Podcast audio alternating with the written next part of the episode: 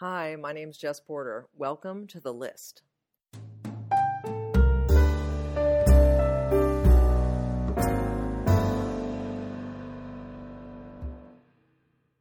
I'm speaking today with my friend Rachael Smith, who's a holistic healer in Pacific Palisades, California. Uh, she's an only child and grew up in New York City, and I asked her what it was like going through the pandemic with her mom still in Brooklyn. The trials I went through getting her to stay in her house. Well, first I was trying to get her to mm. leave town, and she ended up deciding she wanted to stay in in Brooklyn and the level to which my mother would not follow the rules at first was just amazing. And I think part of that, you know how when you watch a horror film and the monster comes, and it's not like at first everybody's like, oh my God, look, there's a monster. At first, everybody's like, what is that? And they spend enough time being like, hmm, what's going on? Let's check that out. Let's keep swimming. Let's take our bikinis off. Like, whatever.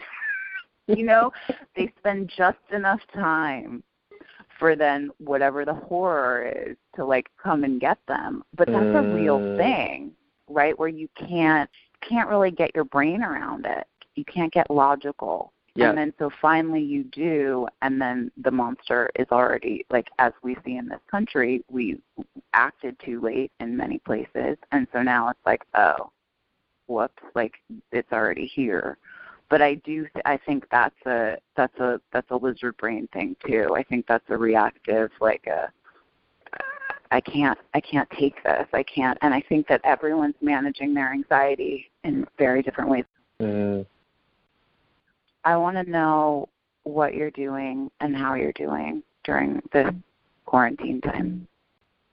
There's a part of me that, and I hate to admit this, likes that we're being contained by the forces that be.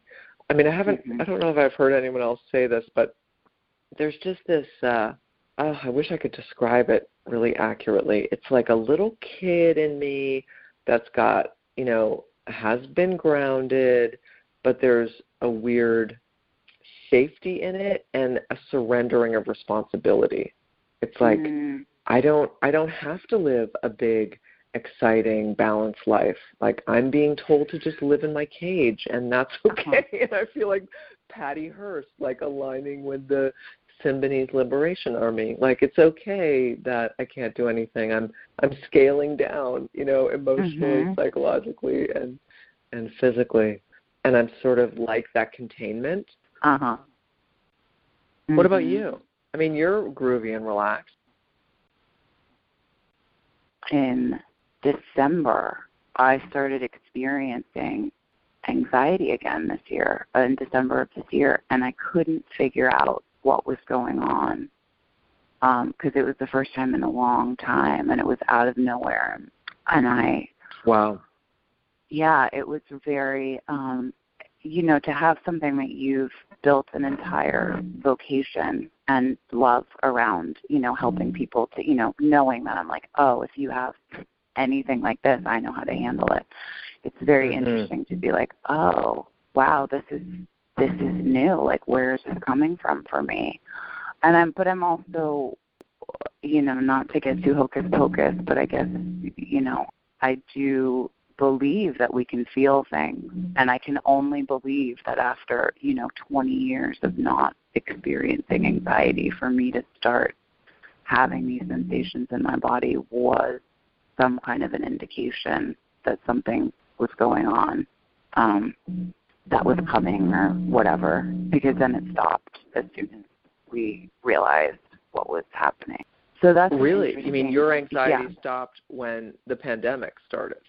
it was still when it when it came by the time I got here i i really calmed down one other very close friend who we before this started hiked together almost every morning or afternoon and we were actually saying things to each other based on things that we were feeling in our bodies like is this the end of the world what's going on she was experiencing a lot of depression symptoms Mm-hmm. and I was just experiencing a lot of anxiety through my body. And it was like every part of me knew better, right? Because I have, you know, so much training, all this, you know, every part of me was like, where is this coming from? What is this feeling in my wow. body? Like, what's going on? And so we would say to each other, like, what is going on? Is the end of the world near?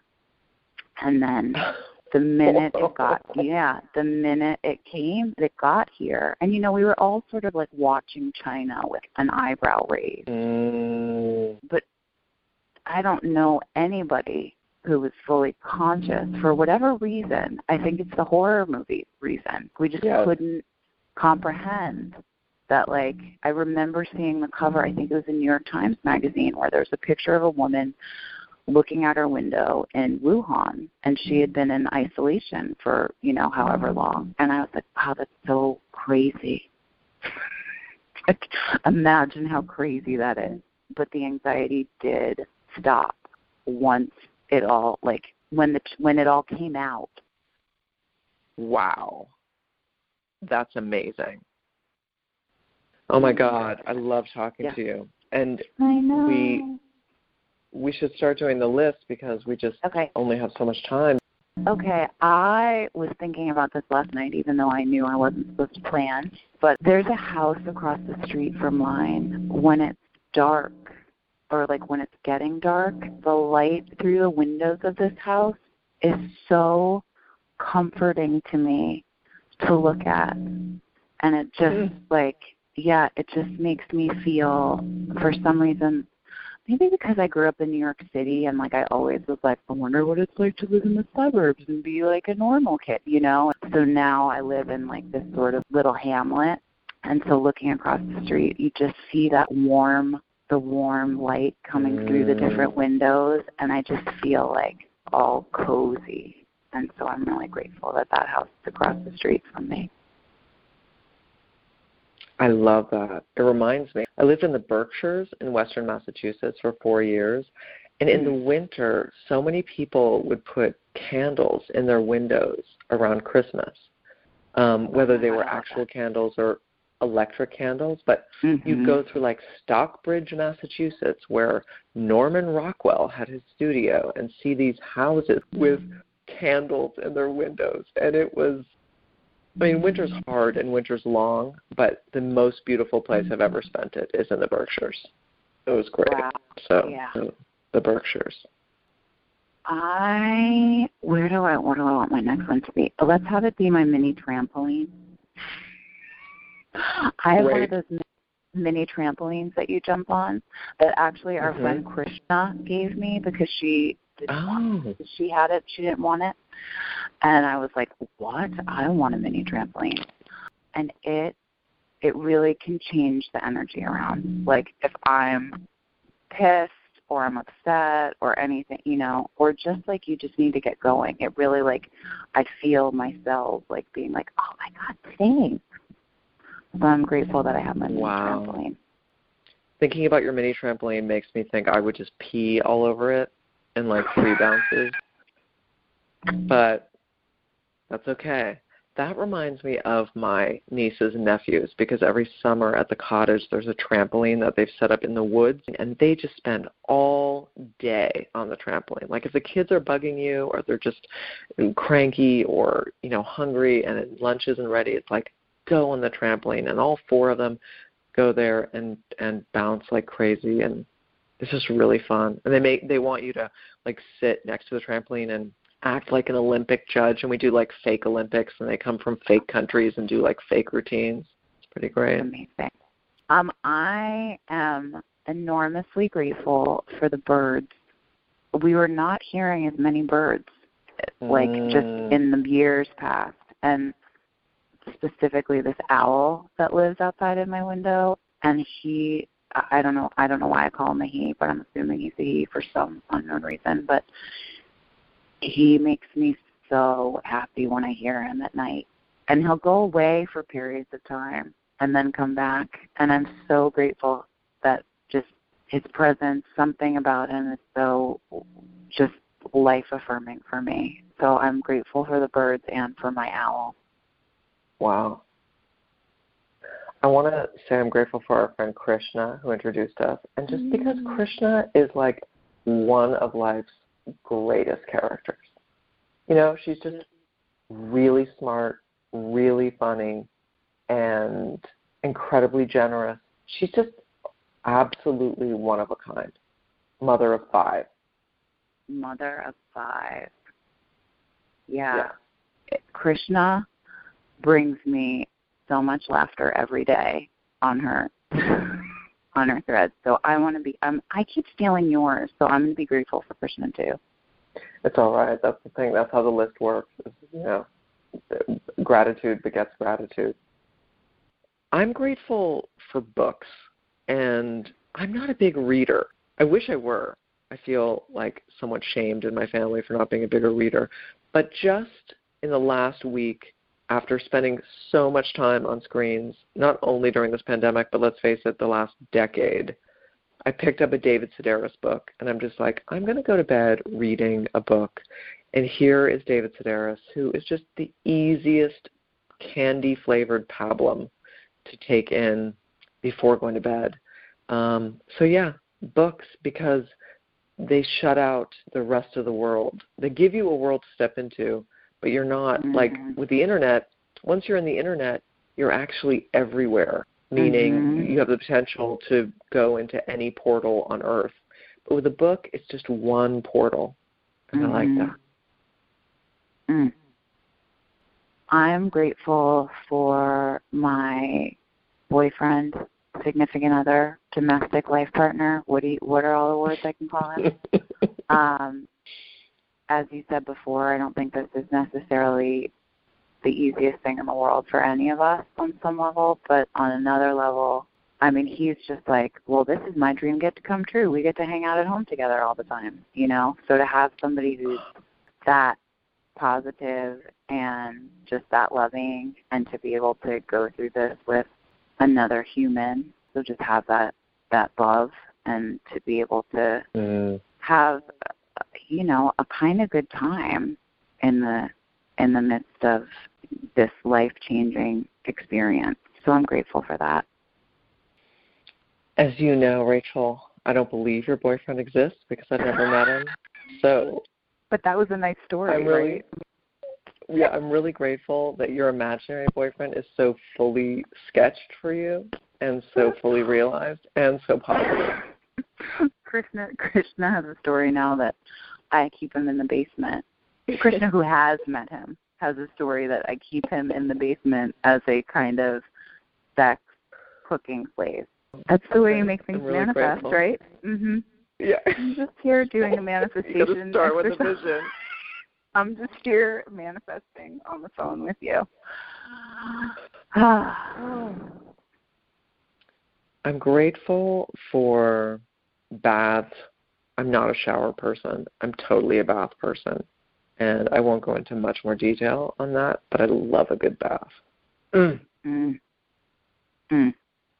I love a bath, and I actually recommend different kinds of therapeutic baths because I believe so much in their actual medicinal value. And I, again, am piggybacking on one of yours because I'm just going to go into how grateful I am for baths too and how it totally can turn my anything around. Just makes me feel good, like a rebirth.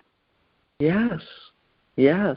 Well, in a centering own time that's very sensuous and at the same time spacey and meditative and yeah, that reminds me, I'm grateful for this teacher named Annemarie Colbin.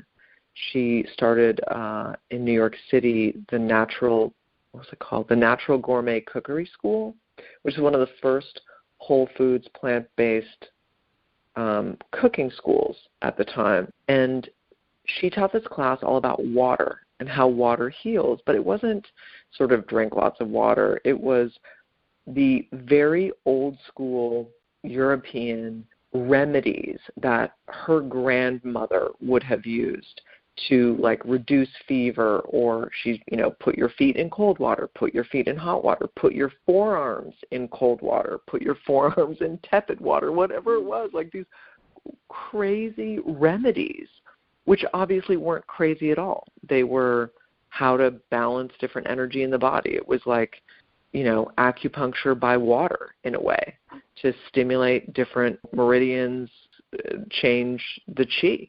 And I'll never forget that class. I forget almost all of the information. I just don't. I, I haven't forgotten how much my mind was blown by it and how simple using the elements can be and how powerful using the elements can be. Mm. So Annemarie Colbin.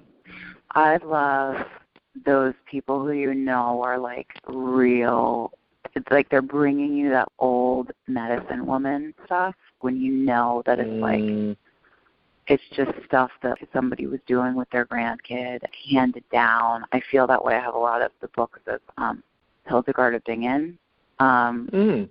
don't know her who hildegard of bingen was considered the first homeopath um huh. in the 1400s she was at first she was in a nunnery from like age eight and had all these visions and just became the saint and also a homeopath. And I don't agree with all of the medicine she's talking about or the way the food things and this like some of it you're like it's really out there but i also think that it's out there because it changes that different times call for different things anyway but I am super grateful for those like handed down medicinal traditions, whether the medicine is like a bath or a, or a kind of a food or God bless castor oil packs. I could sit and like read those books for days, those books that come out of somebody just like handwriting it out. Yeah, that brings me to macrobiotics. I mean, here's a way of eating and lifestyle and just looking at the world energetically through the lens of yin and yang, expansion, mm-hmm. contraction, um, you know, alkalinity, acidity, sodium, potassium, like whatever way you want to, whatever labels you want to put on it, it's a way of perceiving nature and aligning with nature that I have found entirely satisfying for 30 years. Mm-hmm. And I have failed it meaning I have practiced imperfectly and you know gone into denial and forgotten all about it for sometimes months at a time. But it has never failed me. Mm-hmm. like every time i've come back to the power of whole foods principally grains like lots of seaweed and miso and a variety of vegetables like every time i come back to that way of eating i'm stunned by the power of it and how quickly my body shifts, how quickly I align with it, and how humbled I am by the power of the food. Very grateful for that. I am sitting here listening to you and looking out one of my windows, and I'm having such gratitude for the trees and the just there's a hummingbird and the, the nature and but really trees and getting to learn and watch and from a more still place what their day is like. They're usually much mm. more of a mm. background, right? And now, mm. like you know, I'm mm. at home doing phone sessions all the time, and so I just sit and I look out this window, and like my intimacy with these trees have really upped up a notch or two, and I am deeply grateful for that.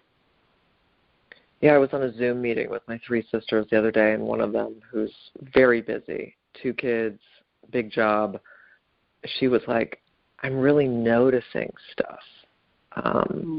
You know, what's been curbed for her is like for me, the social stuff, the plans you make after work, the you know, all the mm-hmm. stuff that keeps you out of the house and now she's contained and lives in a beautiful lush neighborhood in Toronto. And she was like, I'm really noticing all the nature stuff. And just hearing that she was noticing it doubled my pleasure in my noticing it. It was just so cool. It was like, yeah, we're meant to do that. Or we have a relationship with these things. It's really there. Mm. I really am grateful for this time to slow down. I find that like so much of my practice is encouraging people to bring things into their life that help slow them down and get more connected to themselves and perhaps what they really want rather than what they're really doing. And I think that holds true for me though too. We live in a society that if you're not living totally off the grid, there's really not a lot of ways to not get caught up in it somehow in terms of busyness or routine. And I'm I'm like I can't wait to see truly like what's on the other side of this for everybody. I hope that the fear part doesn't get so big that people just freak out and go to the other side of, you know, but that we really understand this as like a an opportunity to to choose differently for people who have the privilege to look at this as an opportunity, even though it's a scary opportunity. But change is never not going to be scary, I think. Mm. And so I'm just grateful for this reset button. And there's a lot of parts of me that are like, this is this could be really groovy um, mm-hmm. on the mm-hmm. other side. So here's to hoping. Mhm. In my room, I'm looking at a hat that I own. It's sort of a a straw hat. I got this hat originally in a Whole Foods in Florida like 5 years ago. And I lost it and I ordered two more off the internet and then I managed to lose both of those within about 6 months. Anyway, so I lose things a lot. Mm-hmm. But sometimes there are material things that I really care about enough that I replace them. Anyway, I currently have one of these hats. Before I lose it, which I will, mm-hmm. I just want to appreciate it out loud mm-hmm. for the people. And maybe somebody listening to this will find it when you lose it and be able to give it back to you. we shall see. I am sitting at a couch on a couch and in front of me is a chest that belonged to my grandmother. Um, it's a wooden chest that I love and I'm so grateful for. And my grandmother, probably starting in her 80s, she started putting post-its on everything of like who got what. Mm. And then oh, she yeah. proceeded to live until she was 103. Um, but she kept wow. like post-iting everything. I don't know how I got this chest, but I am always grateful that I get to sit and look at this chest and be reminded of my grandmother who was a quite a force field in my life. Mm.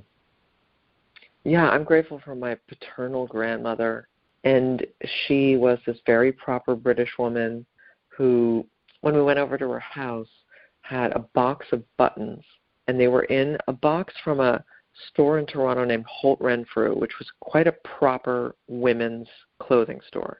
Mm-hmm. And you'd open up the Holt Renfrew box, and there, she had maybe a hundred buttons, and some of them had like big sequins on them and you know faux gems and some you know it was just like all the buttons she'd ever collected as an adult probably from you know the extra buttons you get when you buy a garment and stuff that fell off things.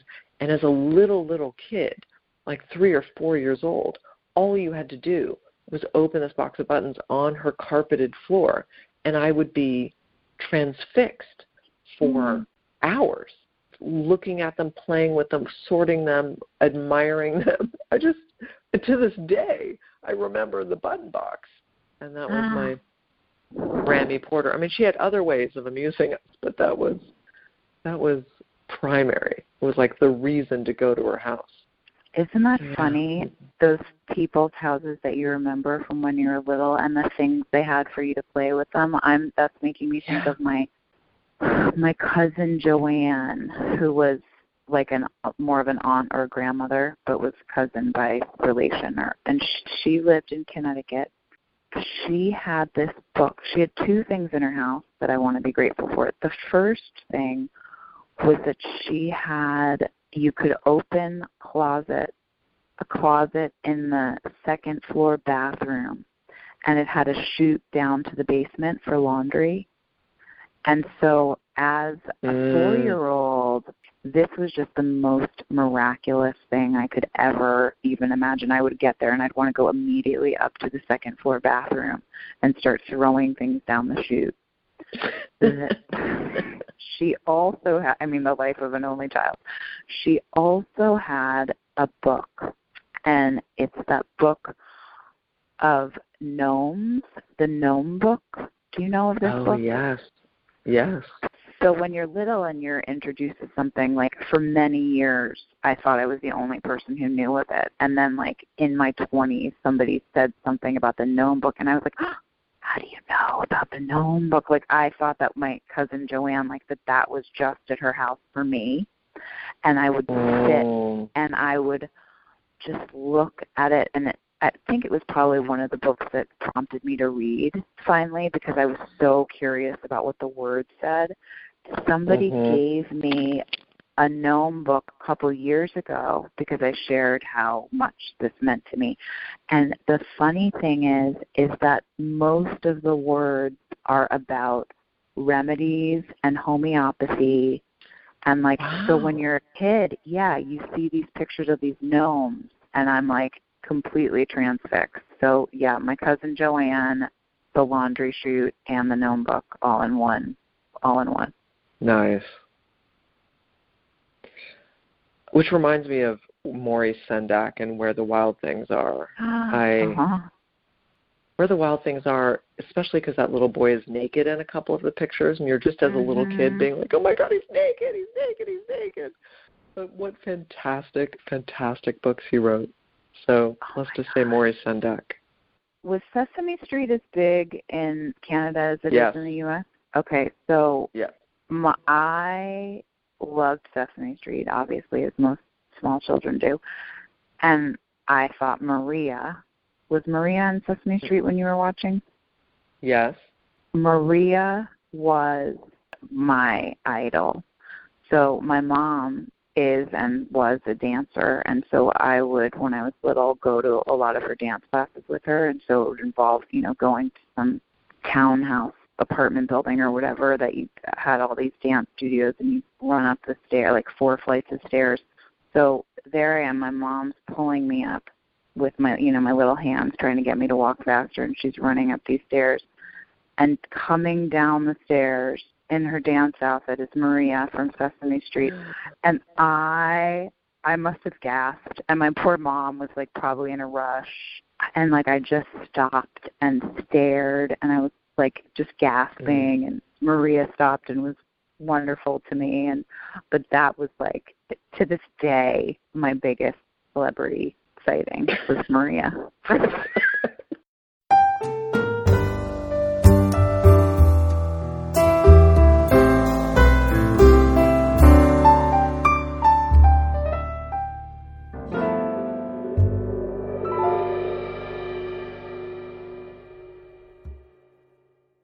But I, I'm surprised I you even know no. TikTok exists. How old do you think I am, Jessica Porter? It's